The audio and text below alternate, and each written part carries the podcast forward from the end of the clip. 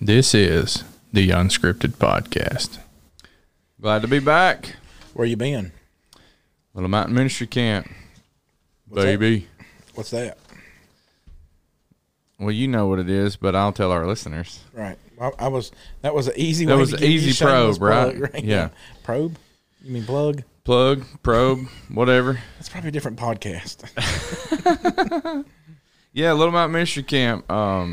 Started out 9 years ago with six campers, six guys at a church that said we want to learn like how to preach or some stuff about ministry, and so their preacher had tried to take them to another camp and didn't work out, and so he went to his elder and said, "Can I just do one here?" And they're like, "Yeah."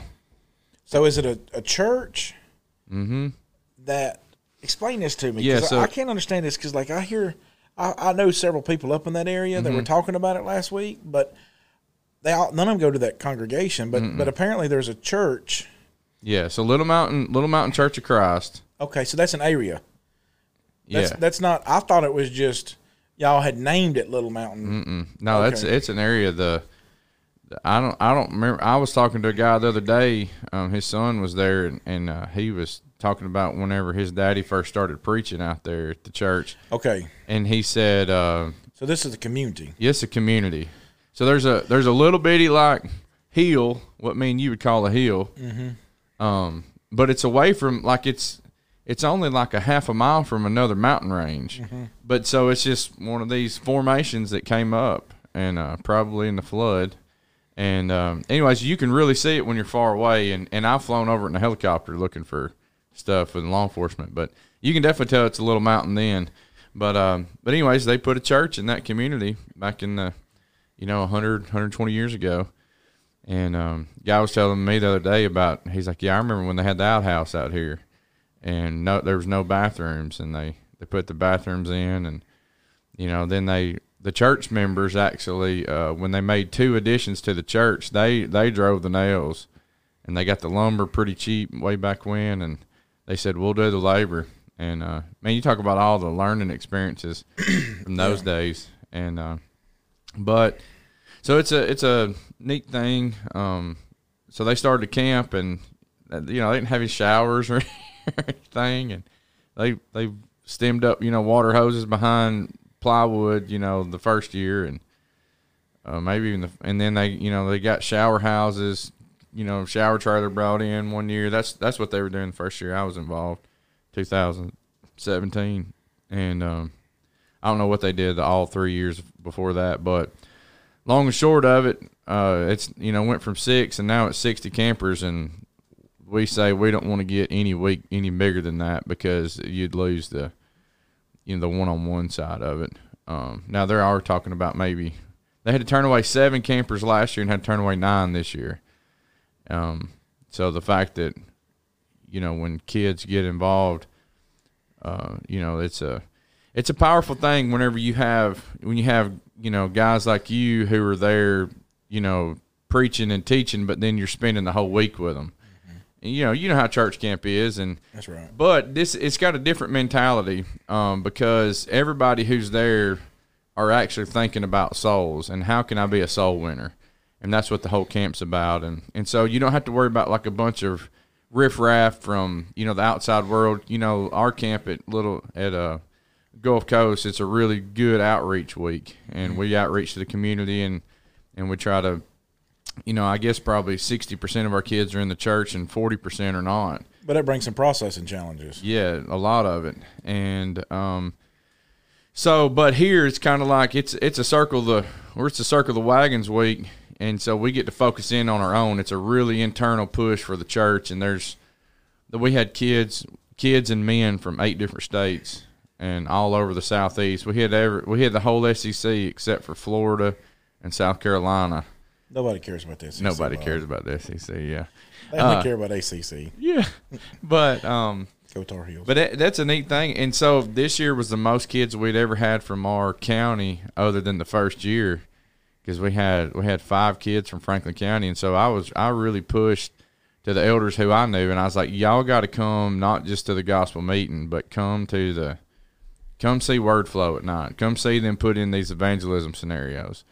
Come see them, where they're having to work as an eldership, to work out a problem, or where they had to work as an eldership to bring back a wayward member or to convert somebody, and those type things where – I bet they loved that, didn't they? Oh, yeah. What's really awesome in those dynamics is you get to see the different strengths of people come out, where some people are really good at herding sheep and some people are good at bringing sheep. And it's really an interesting kind of, to watch those things bubble up in each one of your kids, I suppose is the way you say it. But but it's just a real awesome thing to watch those things. Yeah, and that part, I mean, so they got classes and all that stuff during the day, and then there's you of course they're eating and ultimate frisbee in it and all that good stuff, the fun stuff you'd have at camp.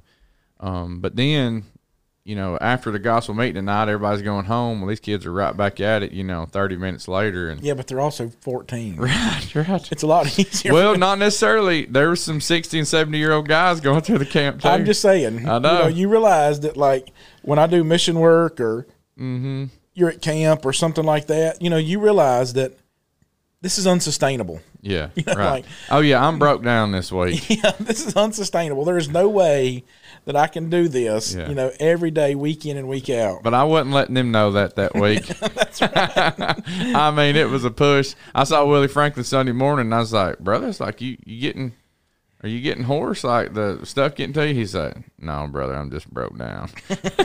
And, Willie's all excited and everything through the week, but then, he's human too.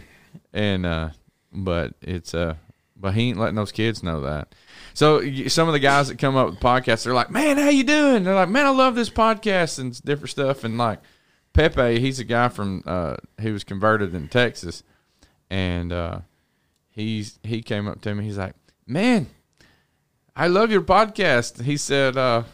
He said, you, man, I just feel like I know you and Chris so much. He's like, I've never met Chris. But he's like, I listen to so much. He's a truck driver. Okay. And so he listens to us a whole lot. So shout out to you, Pepe.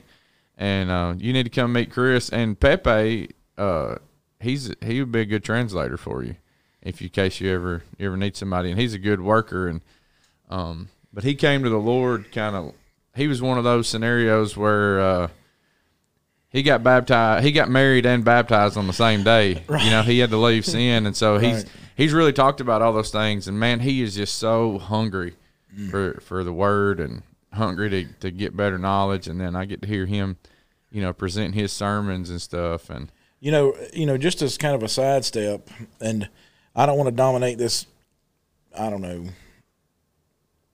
Dominate, go ahead. This session with this I don't mean dominate, like me dominate the conversation, but with this theme, the largest, I'm assuming Pepe's a Hispanic, right? Yeah, oh yeah. Okay, and if not, that was a really poor impression of like an Asian person. Right, right. Okay. But, the largest minority in America now are Hispanics.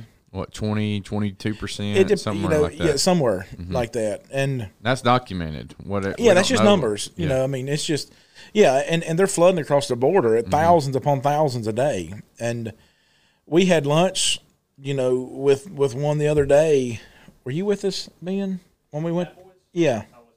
Yeah, we had lunch with some of them the other day that, they're just thousands of undocumented that are coming. And I just want you to understand that there is a tremendous opportunity, if we see it in the church, to convert untold thousands of people. Yeah. And it's just, we've just got to see it as like, I think sometimes we worry more about America than we worry about the kingdom. And I'm not saying that we shouldn't follow the rules, obey the laws, any of those things like that. I'm just saying that we got this situation on our hands now, and we need to do the best we can with it. And we just can't be scared of losing America's culture. We've got to be more worried about getting people in the kingdom. Yeah, amen. And that was one thing that was talked about this week too is, we do start those Hispanic ministries, but so a lot of times, there's a lot of congregations at the Lord's Church where, they'll put them in a back room – Right. Or, you know, they'll put them wherever, and that's just, you know, we can't have that mentality either. Yeah, well, like we separate but equal just doesn't work. Yeah, this is go to bilingual service. Yeah, I mean, and that's a powerful thing, really. I mean, you've been. Yeah. I mean, the first time I ever witnessed a bilingual service, I mean, I was just. I mean, tears were just kind of rolling. It was just. I mean, it's precious. What we used to do back home was. You know, I had converted a couple of them, and then a few more, and then a few more, and then, you know, before long, you've got a couple pews of folks that can't speak English, mm-hmm. right? And we talked about that conversation, like, what's the best way? Should Chris you go over here while this guy's preaching and do another sermon for him, another lesson or something like that? And I was like, let's think about this. What if I just leave? And we gave them all the little earphones like our old folks wear here, mm-hmm. you know, like that gets broadcast. Like when you and I are preaching, it gets broadcast over that channel. They can hear right. on the earphones. So I went in another room by myself, and I just listened to the sermon, and then I translated the sermon so they could sit in the auditorium. Mm-hmm. And that way they sat in there and listened to what was being said in English, and then I was translating over that channel what was being said in Spanish. And you know, there's just I'll tell you what's really awesome about that scenario is all those guys are still there today. Mm-hmm. I mean, I'm not saying that's the right thing to do. I'm just saying that's what worked for us, mm-hmm. and it's just a real blessing, you know, that those guys will call me. I mean, like I know those. I mean, there's just so many stories I could tell you about it, but you know, we just got to understand that the Lord reached across eternity to save us, mm-hmm. and so. We're fools if we can't reach across the street or across the other side of the tracks yeah. or into the trailer park or whatever, you know, wherever it's at. Yeah, and with that comes a real litmus test for some people in the church because you know, I sent y'all a picture last Sunday of your boys and my boys sitting by the fire with, what's his name? He converted Pepe. Man, my mind's losing me. Anyways, he's sitting there with this brother, and he's gone. You could tell us the name, and we still wouldn't know. Yeah, that's right. Anyways, this is for your benefit. This brother, you still not old. Yeah, this brother was an elder in the church, and he really, you know, he said, I've always been evangelistic. He said, I just didn't know. You know, I always studied the Bible with people. He's like, but I just needed better methods and things. And so, anyways, he saw the opportunity to really start studying with some Hispanic people, and he's an elder in the church at this time. Well, you know, he starts going on this evangelistic stuff and really like trying to bring souls to Christ. Well, you know, it just so happened that 4 out of the 5 people, so to speak, I'm not sure the exact numbers, that he brought pretty quickly to the Lord were Hispanic, and they, you know, they began to question him. They're like, "Are you trying to make this a Hispanic church?" And that's elders in the church mm-hmm. talking to a fellow elder, and he's mm-hmm. like, "What? Like these are souls," mm-hmm. and so he, you know, he got some backlash, even mm-hmm. to the point that like he had to step aside, and he started, you know, really. He had to take evangelism somewhere else because the church was rejecting it, mm-hmm. and so ain't that a shame? Amen. Just think about that. Yeah, you know, the minute that you bring in the stuff that made us bad outside, you've just changed the inside. Mm-hmm. You know, the minute you bring in your biases into the church, then what you've done is you've brought the bad stuff that you were supposed to leave on the outside into the inside. Now. Are there cultural challenges with every type of people? Yes, mm-hmm. there absolutely is. I'll tell you, like, so I learned the first year I went on a mission trip was, I don't know how many years ago. And I said, this year, when I go back home, I'm going to learn Spanish. Well, that's just because I was too stupid to know how long it would take to do it. Mm-hmm. But I studied real hard, and what I inadvertently learned was, and I'm just so thankful for the peripheral lessons that you learn. Maybe the School of Hard Knocks lessons was that I made myself in every situation that I could speak Spanish when I was in the States. Well, what I found was interesting was that people that are Hispanic speaking, when they see you talk to them in their language, it instantly causes a, a curiosity. Why are you doing, I get it. I don't look like the guy that would speak Spanish, right? I understand that. Yeah. And so in their mind, it instantly causes why do you do this for? And then especially if they're Hondurans and I can.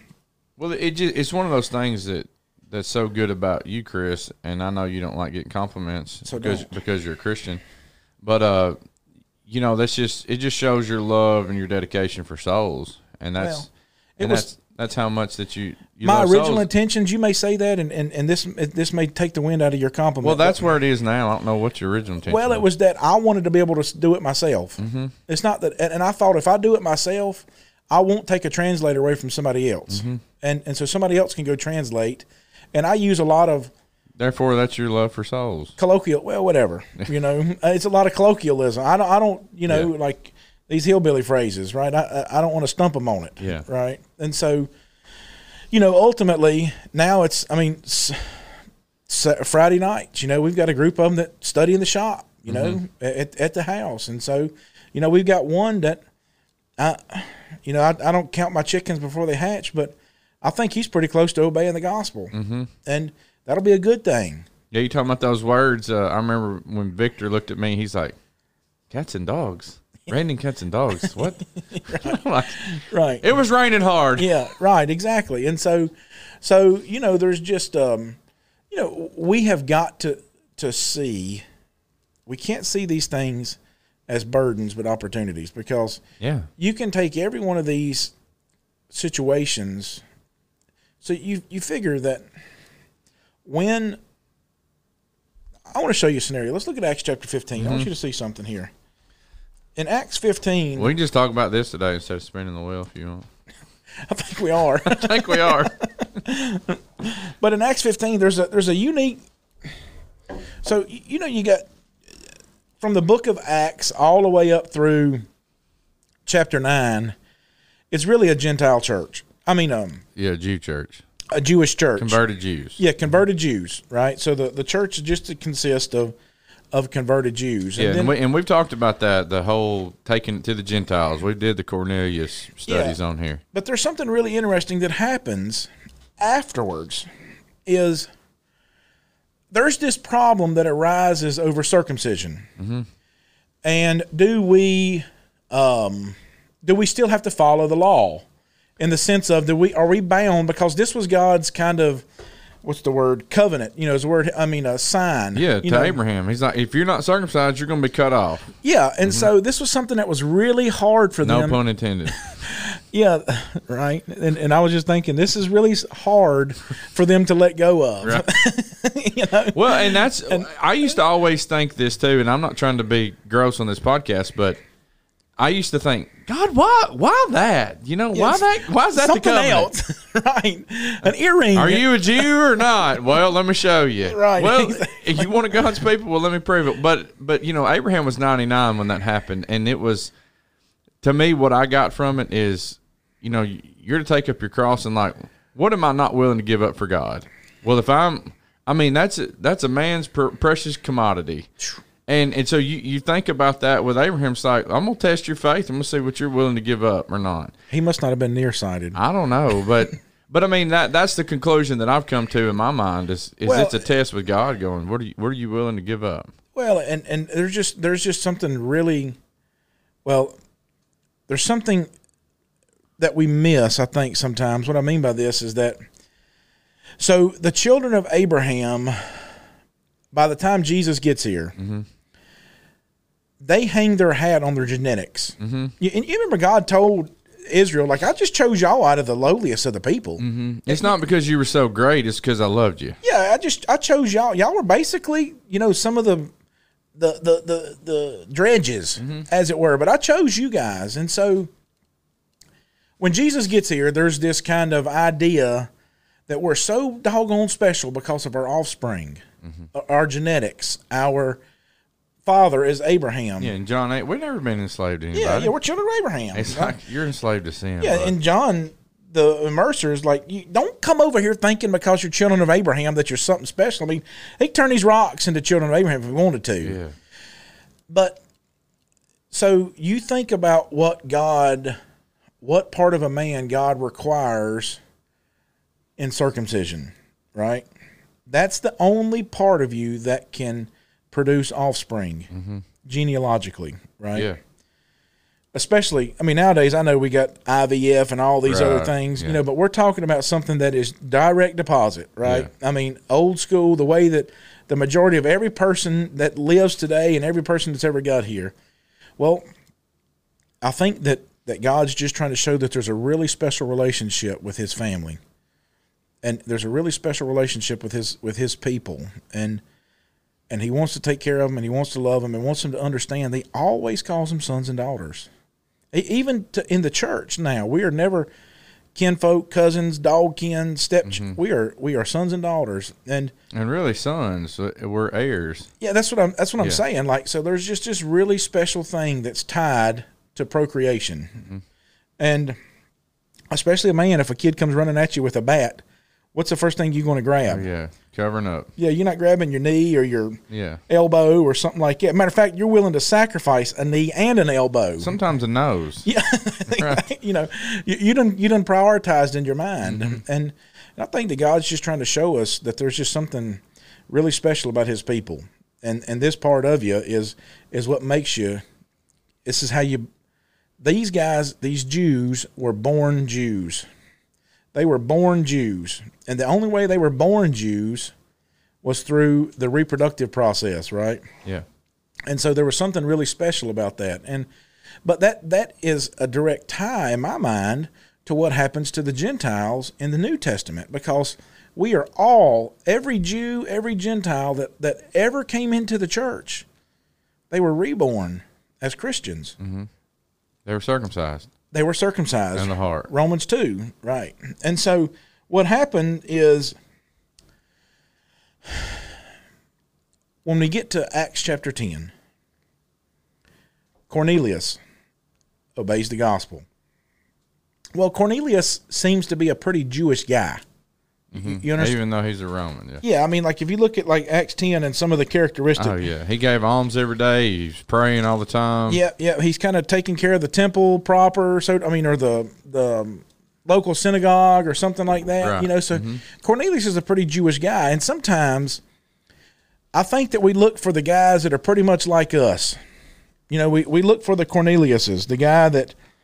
Verse number 2 of chapter 10, a devout man who feared God with all his household, gave alms generously to the people and prayed to God always. And they're going to go on to describe him some mm-hmm. later on. That verse 24, and they said, Cornelius the centurion, a just man, one who fears God, has a good reputation among all the nation of the Jews, was divinely instructed, a holy angel to summon you into his house to hear the word. This is where Peter's mm-hmm, coming down to him. So, you know, Cornelius and his whole household, you can read this scenario in Acts chapter 10 and 11, and you're going to see Cornelius come into the church with his family. And this will start the floodgate, though, because Acts 10 is the actual account, and Acts 11 is Peter retelling, you know, right. Exactly, recounting what happened, because they have no idea. You know, like, what in the world has happened here, Peter? Now, you got to figure that Peter probably carried some weight, you know, just in his reputation or just in his connection to Jesus, right? Not in his wisdom or anything like that, but just like Peter had been with Jesus since the beginning, essentially. So when Peter comes back, he's like, I need to tell you the things that happened. Well, yeah, there's like you went into uncircumcised men and ate with them. That was chapter 11. Like, what are you doing, Peter? Yeah, they haven't. This is how you know that not everybody had every. There was still a growth process they had to go through. Yeah, and there's a growth process we have to go through too. And we'll let's talk Acts 15. Yeah, so Acts 15. Mm-hmm. This is a scenario where there needs to be a powwow, and there needs to be a conversation that has to be had. And so Acts 15 is kind of a unique scenario. Look what happened in Acts 15 and verse 1. Let's just give a little background. Mm-hmm. And a certain man came down from Judea and taught the brethren. One man, right? Mm-hmm. It says a certain man. Don't say his name. And not says in certain men. I mean, in certain men. Mm-hmm. That's what I meant to say. Like it wasn't like the whole council, you know, like they sent, you know, let's just send. Right. There were some guys who came and did this. In fact, they're unnamed right here. Yeah, that's what I'm saying. Like there were just these guys, unless you are circumcised according to the custom of Moses, you cannot be saved. They drew a distinct line. Mm-hmm. So number one, there's a real, we need to be real careful with where we draw lines at. Yeah. Now, I'm not saying we shouldn't draw lines. For Pete's sake, we got to draw lines. But be real careful where you do it at. Because culture played into this statement. Therefore, when Paul and Barnabas had no small dissension and a dispute with them, they determined that Paul and Barnabas and certain others of them should go up to Jerusalem to the apostles and elders about this question. So they're... Yeah, let's settle this, everybody. Yeah, and they were... The good thing is they were united in the fact that we need to do the right thing. Mm-hmm. So we're going to send Paul and Barnabas, and we're going to send some of our guys, you know, our little teaching troop here, up to Jerusalem, and they're going to see the apostles and elders about this question. Yeah, and what's going to be born out of this is the first letter ever to the churches. That's right, and so this is how you, that as a parenthetical note, that's how you see the authority of the epistles. Mm-hmm. You know, that when Paul wrote to Ephesus or to Corinth or you know, Thessalonica, wherever, that you have the authority behind the letters. I love it when Hillbilly uses parenthetical. It makes me sound smart. I wrote it down on my list here. I got that one in today. Check that one off. But so they go up to Jerusalem, and they need to have this conversation with Peter and the apostles. Mm-hmm. So verse 6, now the apostles and elders came together to consider this matter. Isn't it interesting that they would include, that they knew that even though the apostles were divinely inspired, they didn't have every little trickle or run of everything, because if the apostles had every ounce of knowledge that the Lord had, then they would have just asked the apostles, give us the download, right? File, search, you know, C:\\dir for the MS DOS people. And when there had been much dispute, verse 7, Peter rose up and said to them, men and brethren, you know that a good while ago our God chose among us that by my mouth the Gentiles should hear the word and believe. So God, who knows the heart, acknowledged him by giving the Holy Spirit, just as he did to us. So Peter's, you know, going through, and he's like, hey, God told me to do this, and if that's not strong enough that my words do it, that I'm telling you that I said, you know, that God told me to do it, he gave them the Holy Spirit. And they bring back guys with them from Acts 10 and 11 to verify what happened there. You only left out one word, and you didn't do it intentionally. What did I do? You left out the word gospel. And that should hear the word of the gospel and believe. I'm sorry. Yeah, no, it's fine. You said you were meaning the gospel as well. Whenever you said the word, they should hear the word and believe. Yeah, because the word contains the gospel. That's right. But that's the power of the gospel, is that it's open to everybody. That's right. And so keep going.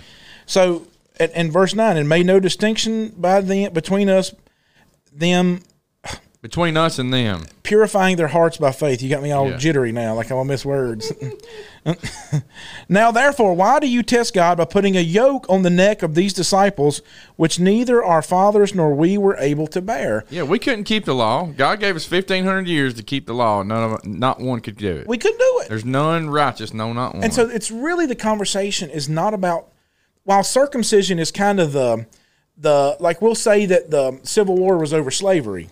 That's a bullet point for us to describe everything that was going on. Mm-hmm.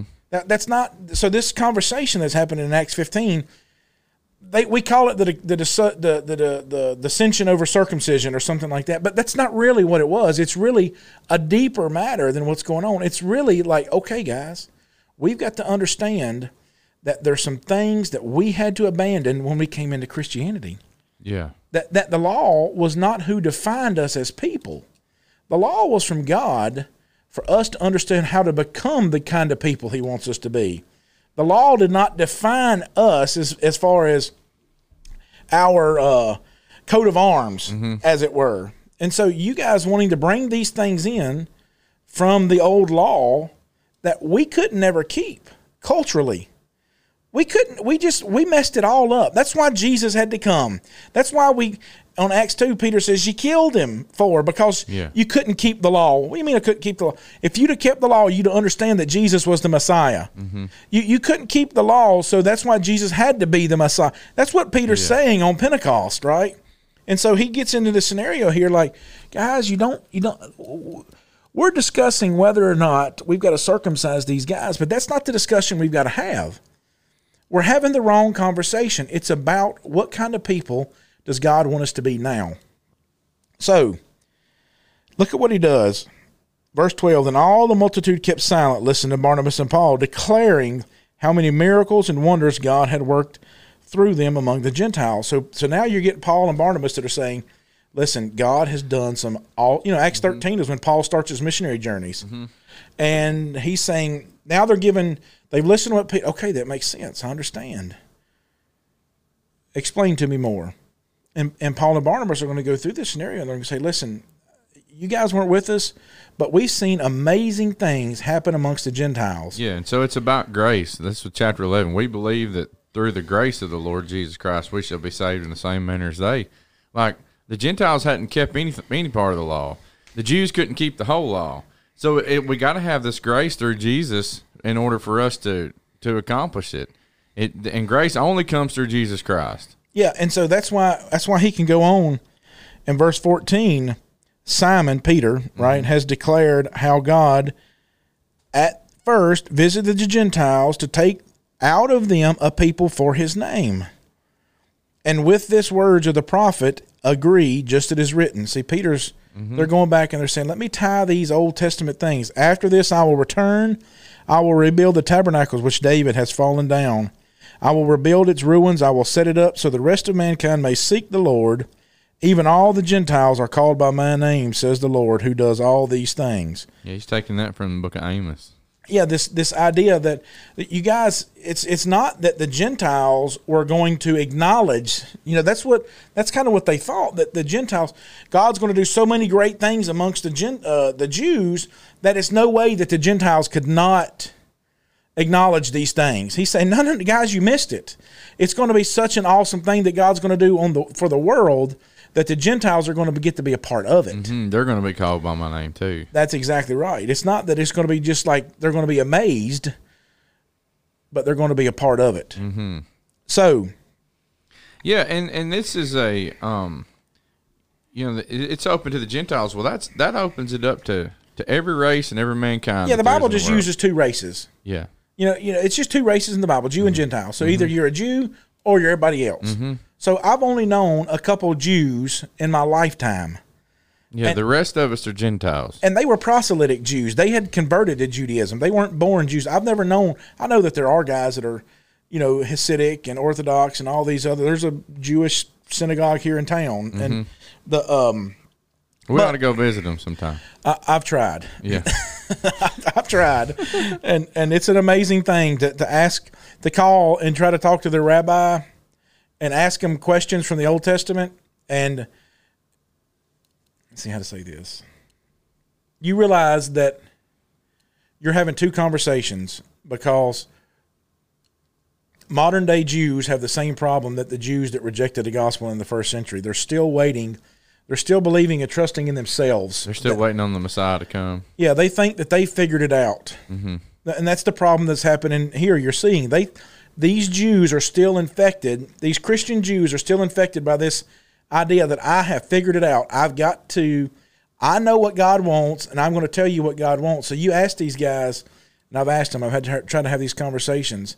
They can't answer any of these Old Testament questions that I might ask them because they don't really, by and large, read the Old Testament that much. They'll lay on beside it their rabbis and their their great leaders and everything like that are just as important as what the Bible says. Oh, yeah. So it all gets confused in their head. Kind of like denominations today taking the words of John Wesley or whoever. Yeah, or exactly right. Or the little gob at the bottom from your MacArthur study Bible. Yeah, right. Mm-hmm. John MacArthur's, he's just as good as whatever. Yeah, and we understand he's just a man. And so what happens here is that they're having this. This is what this whole conversation is about. Like I'm telling you, this is what I think is pleasing to God. culturally. Mm-hmm. They're bringing in their culture, right? This is what we've always been taught to think, that we're supposed to develop, come up with, rationalize, muddle out from the law what is the right things. That's why you see all these terms in the New Testament, like a Sabbath day's journey or rabbi. All these are New Testament terms, or mm-hmm. a byproduct of not having a prophet. They needed to have somebody that could tell them authority, right? So here in verse 18 of Acts 15, it says, known to God from eternity are all his works. I mean, that's a pretty blanket statement, right? Like, boom. Like no matter what you think, I know that we've spent a lot of time, and that's a great thing, but known to God from eternity are all his works. We can't guess. We can't, you know, you think about Job's scenario. In Job 1, God and Job are having this, God and Satan. God and Satan are having this kind of powwow with mm-hmm. each other. Yeah. Job goes through all his trials, all his tribulations, all his problems, and God never tells Job that Satan was after him. Mm-hmm. Only thing God tells Job is when Job kind of gets a little mouthy with him. Nippy. Yeah. He says, son, where were you? Where were you at? When I hung the world from nothing. When I said, you tell a sea to stop over there. Yeah, the ocean can only come this far. Yeah, that's as far as you're going to get up on the land. Where were you when those things? And all the other 15, yeah. 20 things that mean yeah. you can't recount right now. Right, exactly. Job, where were you at? He's like, stand there, I'm going to question you like a man. Yeah, exactly. And so, but Job never learns those things. And Job never knew why. He just knew the who. He just knew the who. And so that's what Peter's saying. Like, you can't question all these. God knows why he does these things. Mm-hmm. So, therefore, I judge. Because God knows everything, then we need to make a judgment call. And Peter's done a lot of growing from Acts 10 to Acts 15. You know, Peter's going through all this stuff, but when his vision with Cornelius, he's like, rise, Peter, kill and eat. And he's like, not so, Lord. Yeah, like, you ain't going to get me. Yeah, you're not going to get me with this. And this vision's done, what, 3 times? Yeah. And he's like, no, I'm not going to break the law. I sent out my packing list this week for our Honduras group. Mm-hmm. And I said, if there's anything from now, every question except for this one, ask the group. Don't ask me, but this one question I need, if you don't understand it, email me, message me. I put the packing list in there, and I said, make sure to complete your refudiate. Or refudiate's not even a word. Mm-hmm. But I wanted to see if people all read it. Who read the list, right? And so the ones that came to me is like, I searched for refudiate and looked it up on, I can't figure out what that is. And I was like, it was just a check, right? And so that's what Peter. So you know who hadn't read your email. That's exactly right. And so that's why Peter was like, you ain't going to get me on the refudiate check. I know. Yeah. I know, Lord. No. Yeah. And he's like, the Lord's like, what I've cleansed, you no longer call common. Yeah, so Peter gets this real clear, mm-hmm. you know, because Peter had worked through this in his mind, like, okay, I know we're not supposed to do these things. I know that you know, I have dropped the ball several times, but you're not getting me on this one. Well, so when Peter stands up to say this, he's really saying, like, guys, I've been down this road. Mm-hmm. I've been here. Like, this is not a path we need to go down, because unless you want the sheep vision or something like that, we don't need to even be having this conversation. The conversation that we need to be having is not whether or not the Gentiles should have to keep circumcision, to keep the law, to keep these things. See, this is where the crux of this conversation started. Yeah, they understood, like, okay, now the Gentiles, it's open to them, but they were saying, but they still got to be circumcised. Yeah, and so this is where we draw it back to our original question. So when we see people outside, mm-hmm. right, different cultural challenges are going to come with people that are from certain demographics, period. Mm-hmm. Yeah. So what we've got to do then is see what they need help with. And that's the conversation that Peter directs them towards. Guys, the conversation about circumcision, the conversation about keeping the law, all those are moot points. Yeah. There's just no need to have that conversation with them. What they need to understand, what we need to send to those guys in Antioch is this. And he says, therefore I judge that we should not trouble those among the Gentiles who are turning to God, but that we should write to them to keep the law, to be circumcised, to make sure they keep the feast days and Pentecost and Passover. Is that what he said there? I don't even know where you're at, but I don't think that's what he said. Acts 15, verse 19. Yeah. He says, therefore I judge that we should not trouble those from among the Gentiles who are turning to God, that we should write to them abstain from things polluted by idols, from sexual immorality, from things strangled, from blood. For Moses had throughout many generations those who preach him in every synagogue, being read in every Sabbath. Then it pleased the apostles and elders with the whole church to send chosen men of their own company to Antioch with Paul and Barnabas, namely Judas, who was named Barsabbas, leading men among them brethren, and they wrote this letter by them. And Peter, it's going to go on. Yeah, and what's the amazing thing is, like, verse 20, like, you need to abstain from the things polluted by idols. Well, people need to abstain from things that are polluted by idols today. It was just a different context then. Idols were different. Well, what do we need to abstain from? We need to abstain from pornography. You know, things that are idolatry, you know, when it comes to our phones. We need to abstain from this mindset that a man, you know, and his skin color is going to be something that I'm going to idolize. Mm-hmm. It doesn't matter what his skin color is. You know, I can't idolize a white man. Somebody doesn't need to place a white man or a black man or Hispanic man on a pedestal. And that's the thing that's polluting the churches today is the white churches are continuing to hire white preachers. The black churches are continuing to hire black church preachers. And guess what the Hispanics wanted? The Hispanics said, we want a Hispanic preacher just the same way that the whites have. And that's a pollution thing. Listen to this, Bob. Anytime that you say my people in the church and you're not talking about Christians, you've removed yourself from them. That's right. Because God's people have always just been God's people. There has never been a color chart that you held up to determine whether you were God's people or not. It's just always been the heart, Bob. Amen. So if there's anybody in the church that says my people or my this or... you've just taken yourself out of the church. Yeah, the day of Pentecost, even though that it wasn't, even though that, like, Gentiles weren't necessarily there that day, we see that there's people from every nation. There were proselytes. So that means that there may have been Gentile born. They may have been Jewish by this point. But right. But there would have been everybody from everywhere. You got North Africa all the way to Rome, Asia, yeah. And so you got blacks, whites, Hispanic, Asians. You know, every color to rainbow. That's right. That you can mix folk up as. They were all there the day one of the church. And so what Peter says then is he's like, listen, if you just read the words, like look what he says. For Moses had throughout many generations those who preach him in every synagogue, being read in every synagogue. So he's saying that Moses' words are read over and over and over again, but it hasn't really, you know, we're still missing the point. You guys need to abstain from the things we, Jews, Peter, you know, kind of point back. Mm-hmm. We've read Moses for generations. We still miss the point. Right. So you guys, that's why he starts in verse 24. Since we've heard that some of you went out from us, have troubled you with words, unsettling your souls, saying you must be circumcised and keep the law, to whom we gave no such commandment. Mm-hmm. It seemed good to us, being assembled with one accord, to send chosen men to you with our beloved brother Barnabas and Paul. Men have risked their lives for the name of our Lord Jesus Christ.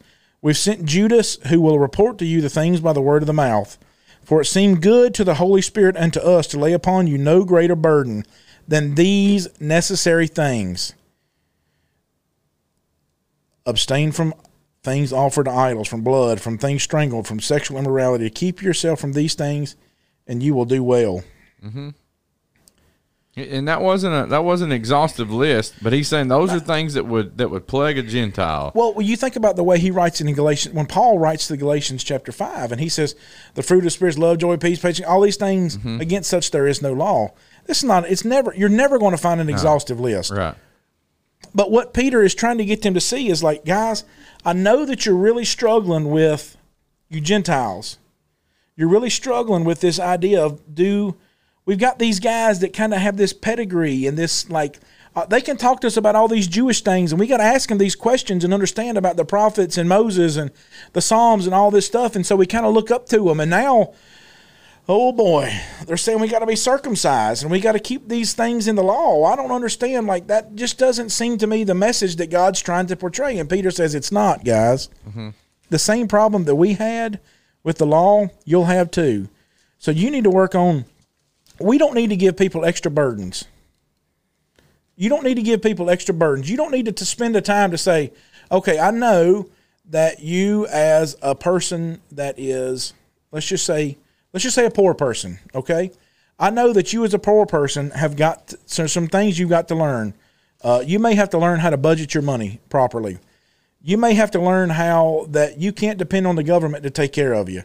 You may have to learn that there's a certain way that the Lord wants you to work and work with zeal and fervor. Well, but I'm not going to lay on top of you these things like you've got to wear a tie to church every Sunday also. You've got to stop saying and acting, doing those things that you did culturally before, because there's just certain things that their people are going to bring in from the church into the church that's part of their culture, and it's completely fine. It's a completely acceptable thing. I mean, the reason why we're in Honduras and they do Honduran things, I remember the first couple times going down there, I was like, all right, this is weird. But here we are, you know. Let's just go on and do it now. You know, they may, for example, for their church services, they may have an hour-long Bible class, and then after Bible class, when they come together for the assembly to sing and to partake of the Lord's Supper, they may take 20 or 30 minutes for the Lord's Supper, and then they may only preach for 10 minutes. Mm-hmm. And you look at that and you say, like, that's not the right thing to do. Well, why isn't it? You're right. I never see a time limit on the sermon, mm-hmm. you know. And so anybody listening to this, don't think that it just has to be 10 minutes, by the way. Yeah. But the culture of it is just, there's just going to be things that you're going to bring in. You're just going to have to figure these things out as you go along. But what Peter says is he speaks to culture, right? So you take some of your, let's use the Hispanic situation again then, mm-hmm. right? I mean, they've been used to government corruption. They can't trust the government. They're always going to lie to them. You know, they play the same politics games down there. You know, you pitch you against one another, they play here. Politicians are good at that. But what this is going to cause is a serious distrust and disdain for them to do anything that the government says. Mm-hmm. Well, that's not the kind of people God wants us to be. And so right. So we've got to help them understand. It's a challenge for all of us today. Absolutely. Absolutely. Yeah. Sure is. So we've just got to be the kind of people that help them work through these cultural challenges to become the kind of Christians that they also need to be. Yeah, so talking about circumcision, here's a great verse talking about this, and I think it's a great way to kind of wrap it up. But Colossians 2, we'll start in verse 8. Beware lest anyone cheat you, the King James says, spoil you through philosophy and empty deceit, according to the tradition of men, according to the basic principles of the world, and not according to Christ. For in him, in Christ, dwells all the fullness of the Godhead bodily, and you were complete in him who is the head of all principality and power. In him you were also circumcised with the circumcision made without hands, by putting off the body of sins of the flesh, by the circumcision of Christ. Here it is, buried with him in baptism. So if you want to be circumcised today, you need to be buried with him in baptism, in which you also were raised with him through faith in the working of God, who raised him from the dead. And you being dead in your trespasses and the uncircumcision of your flesh, he is made alive together with him, having forgiven you all trespasses. Well, that's the Gentiles. You being dead in your trespasses and the uncircumcision of your flesh, yet he made alive together with him, having forgiven you all trespasses. How? When you're baptized, when you truly obey the gospel, when your faith was right. Having wiped out the handwriting of requirements that was against us, which was contrary to us, that's the law, he's taken out of the way, having nailed it to the cross. Having disarmed principalities and powers, he made a public spectacle of them, triumphing over them in it. So let no one judge you in food or in drink or in regarding a festival or a new moon or Sabbath, which are a shadow of things to come, but the substance is of Christ. So let the substance be Christ in your life, and don't let anybody cheat you. You need to be circumcised with him, and that is being buried with him in baptism. This is the Unscripted Podcast.